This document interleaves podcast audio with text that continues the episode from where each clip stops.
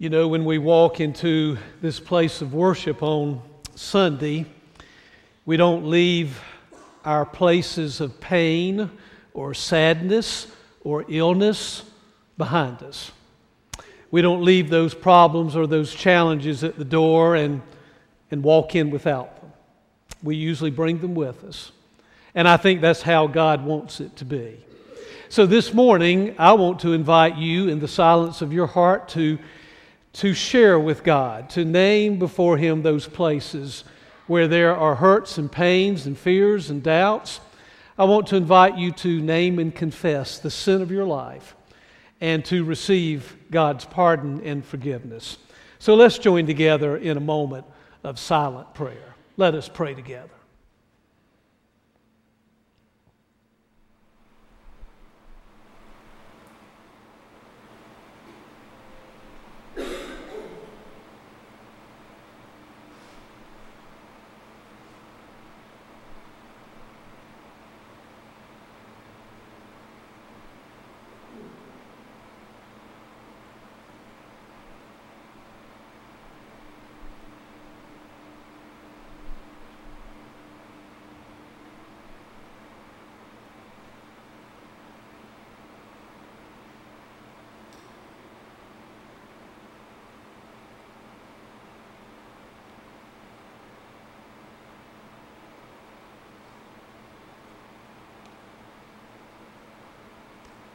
O God, our Heavenly Father, we have named and confessed our sin before you this morning.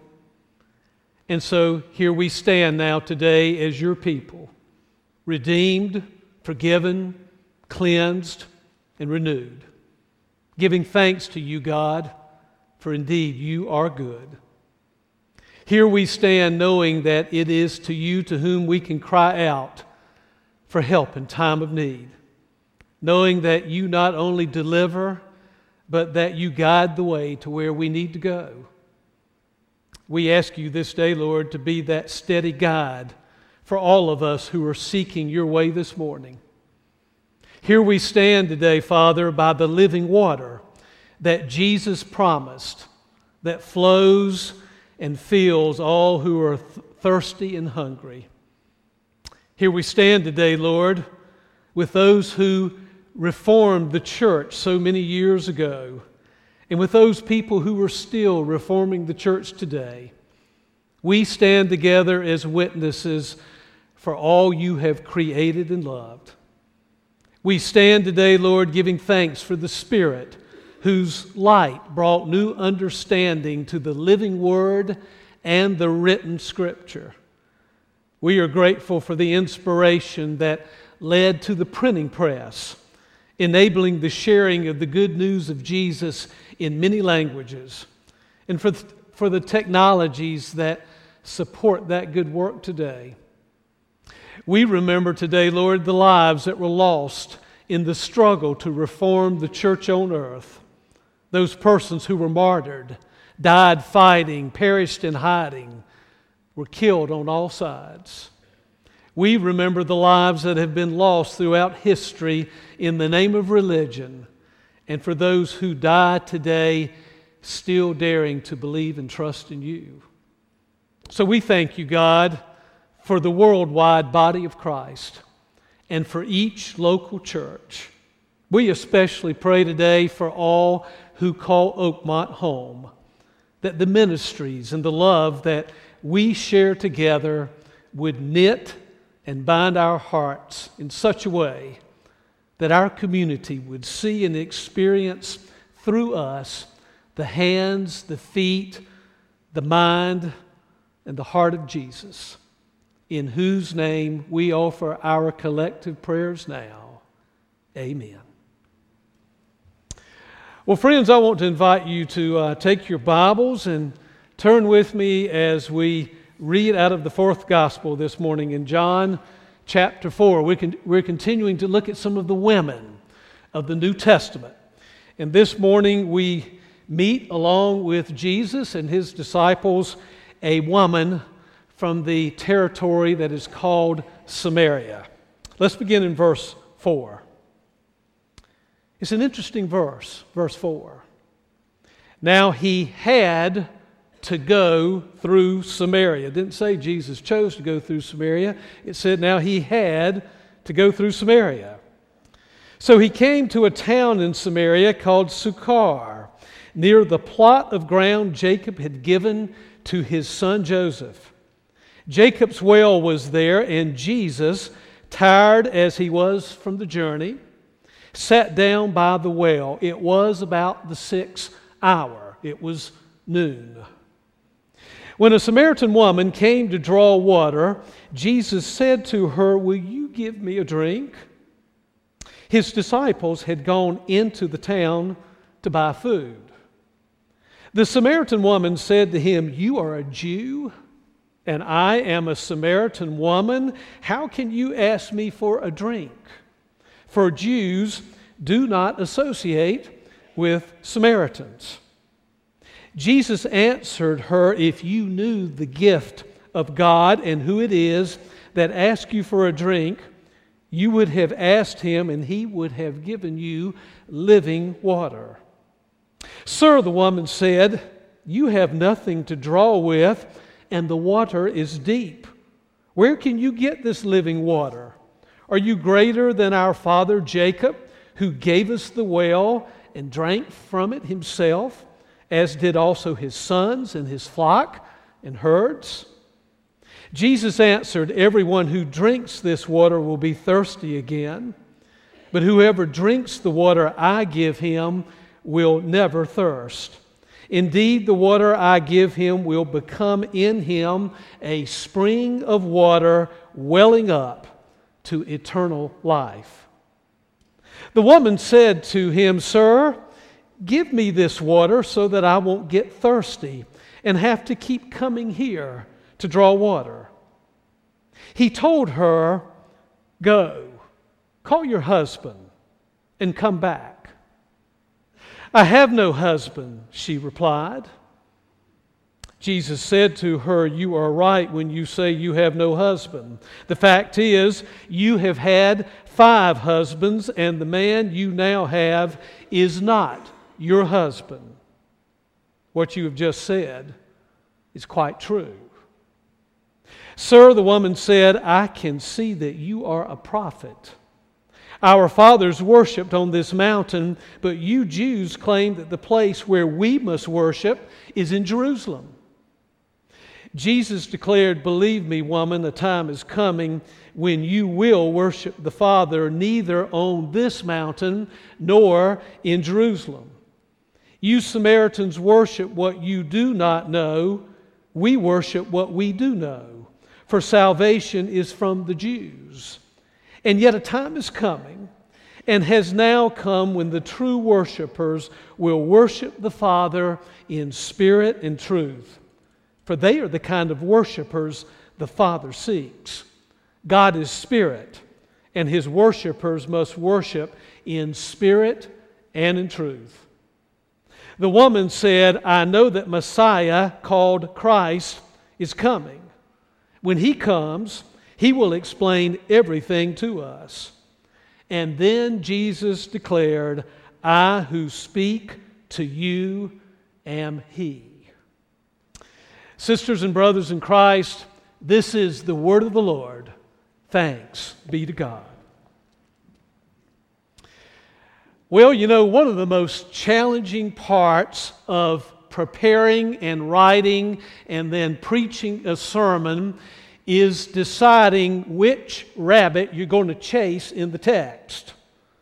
And there are a lot of rabbits that are darting in and out in this text in the midst of this dry and thirsty encounter at high noon there in Sychar, Samaria.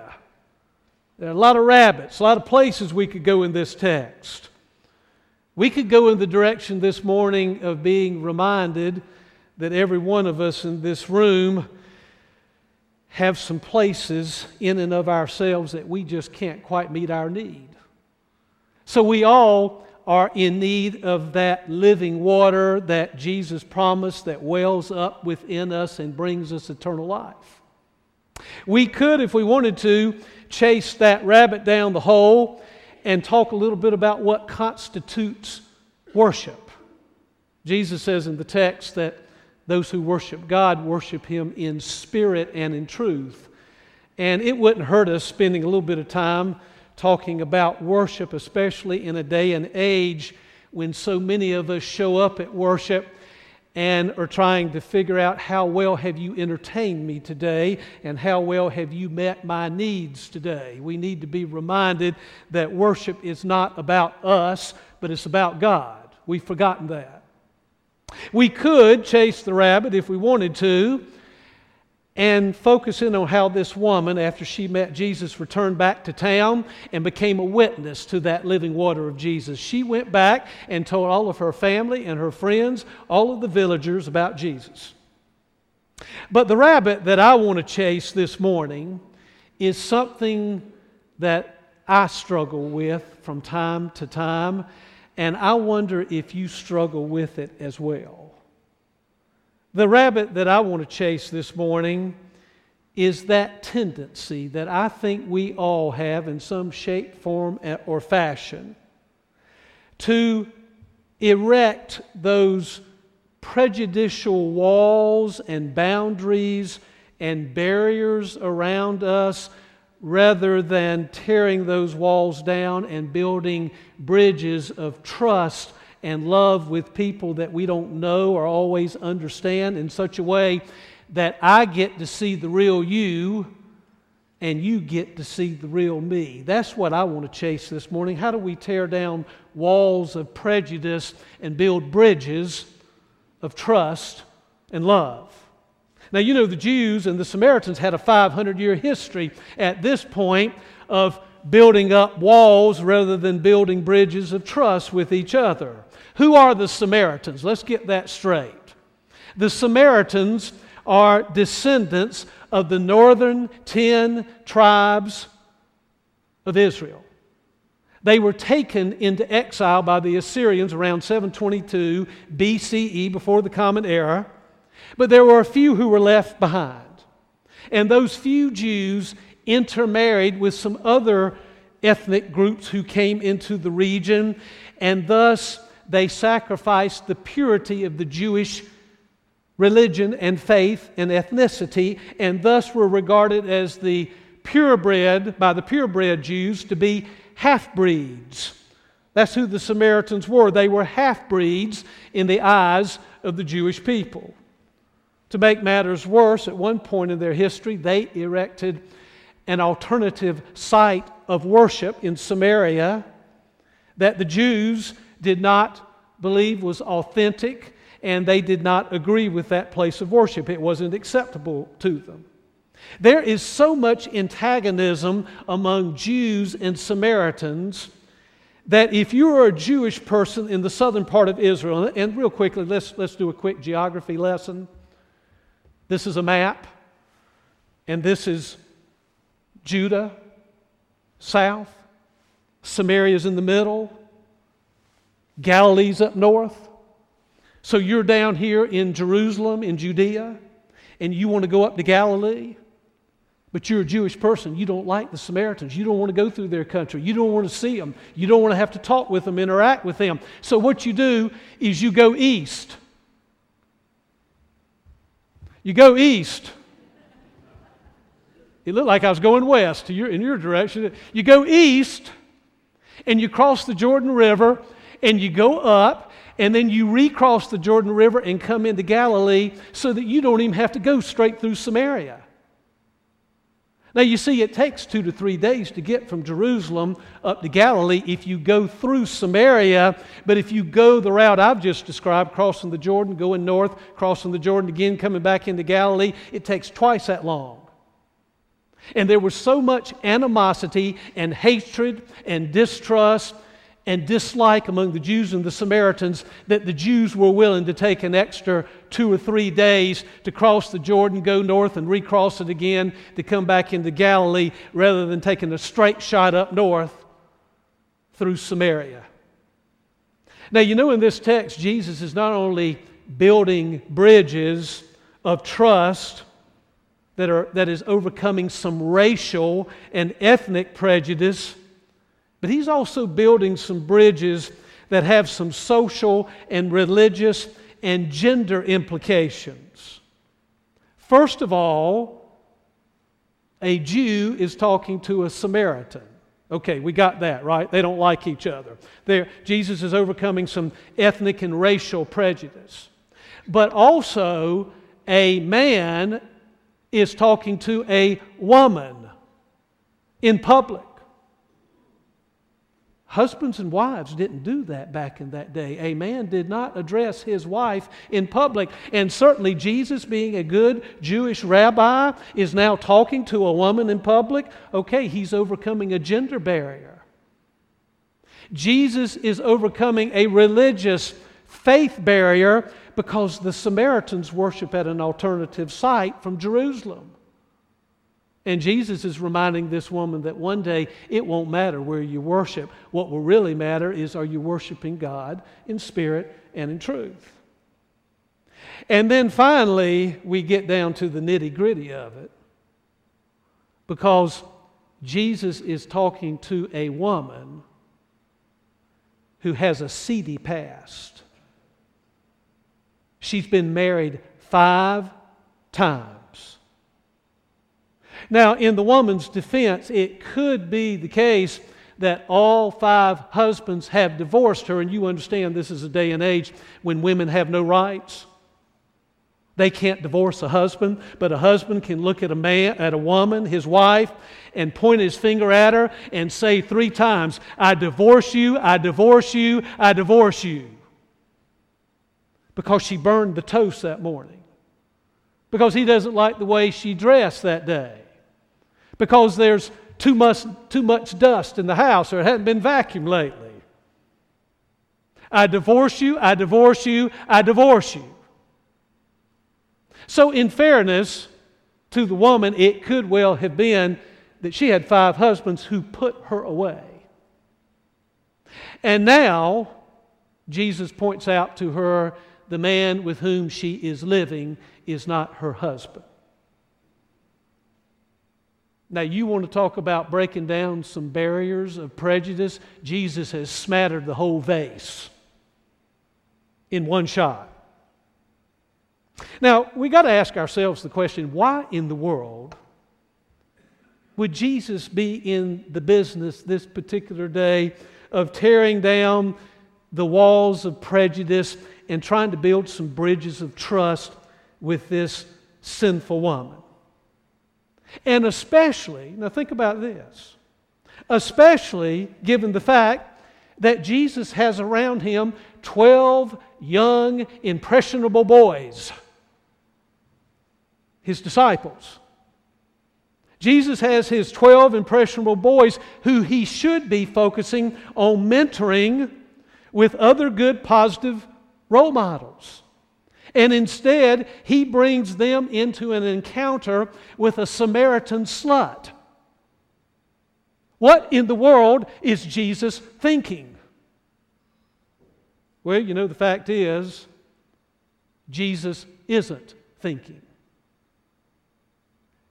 Jesus isn't using the logical, rational, sequential thinking part of himself which is his mind, his brain.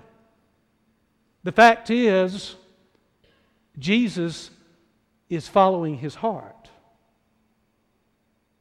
He, he's listening to the presence of the Holy Spirit in his life. Jesus has decided that he's not going to focus on the exterior, and you know, you and I are experts at focusing on the exterior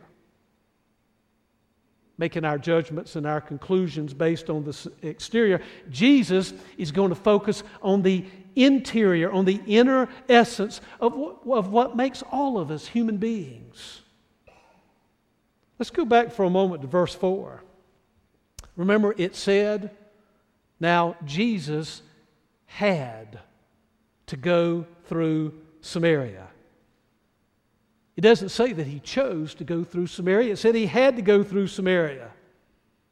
You have to ask yourself who in their right mind would choose to go through Samaria? Who in their right mind would choose to start tearing down walls of prejudice and building those bridges of trust?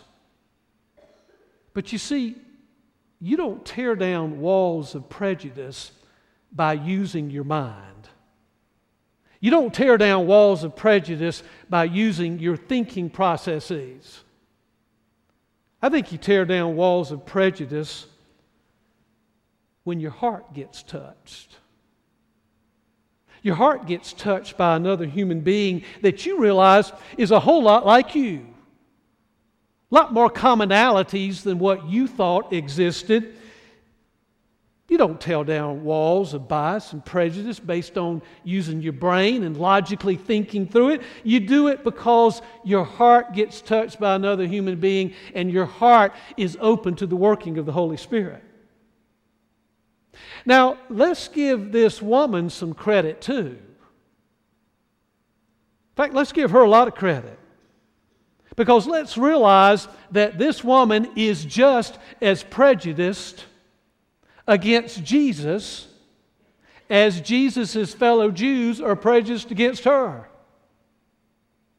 Truth be told, she may well be done with men. She's had five husbands. She's now living with a sixth one.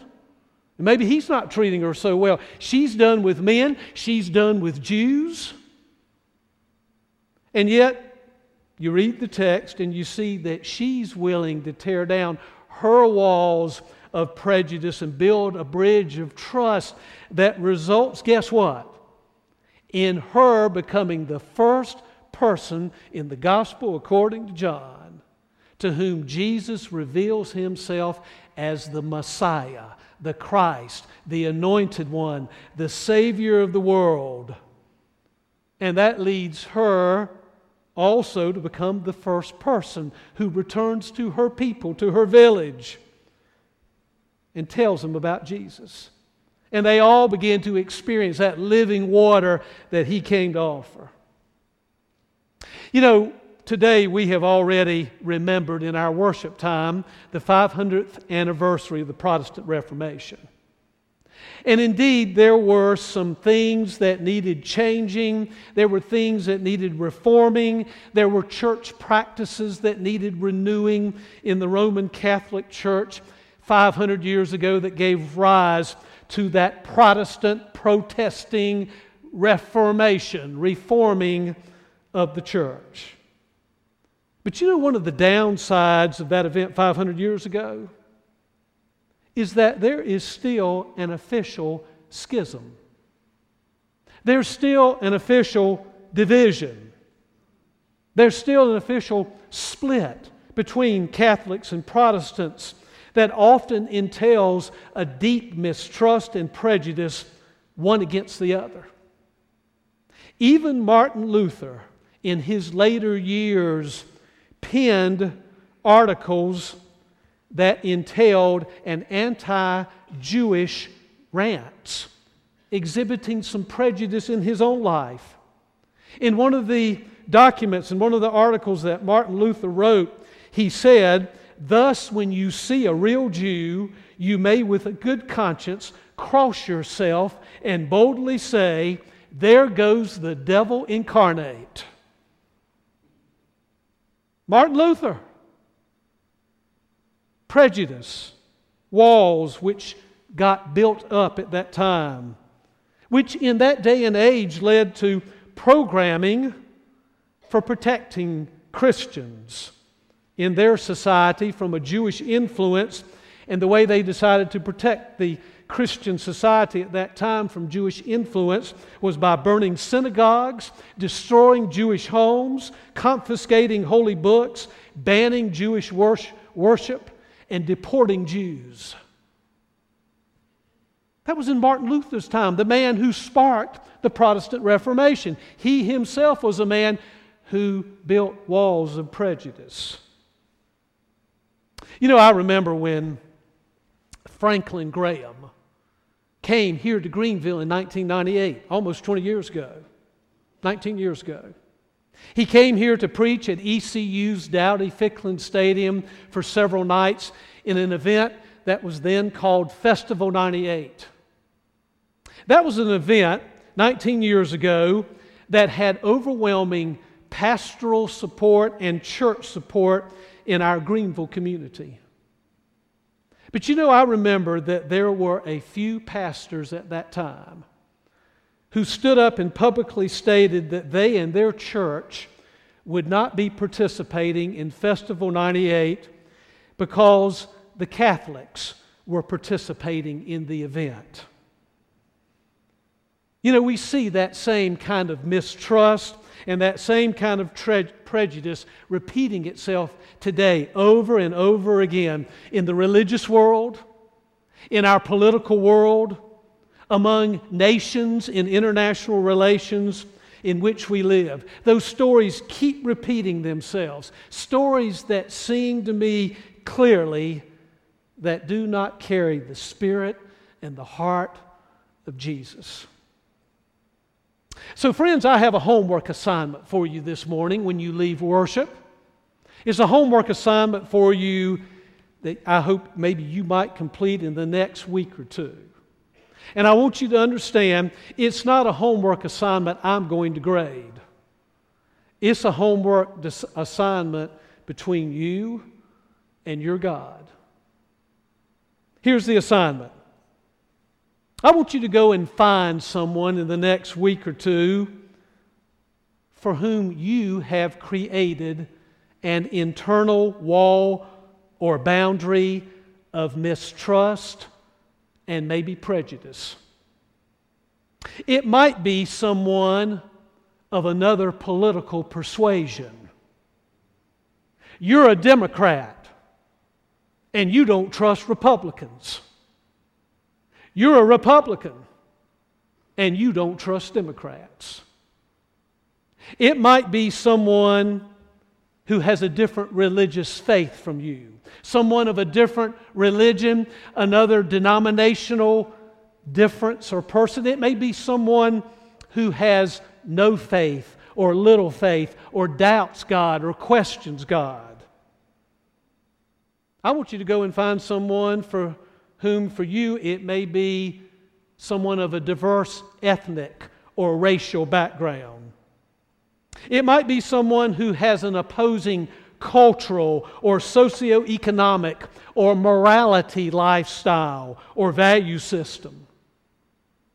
And all I'm asking you to do is to find someone with whom you can have a conversation. That's the only thing I'm inviting you to do is find someone with whom, for whom you've erected a wall of prejudice or mistrust. Find a person like that that you can have a conversation with. I am in no way suggesting that you have to agree or approve with that, of that person's belief system or their lifestyle. The only thing I'm inviting you to do is to try to tear down some walls of prejudice and build a bridge of trust and love through conversation. And take a chance, like Jesus did, with another hot and thirsty pilgrim just like yourself. Take a chance with a conversation at high noon with a woman like Jesus did in Samaria.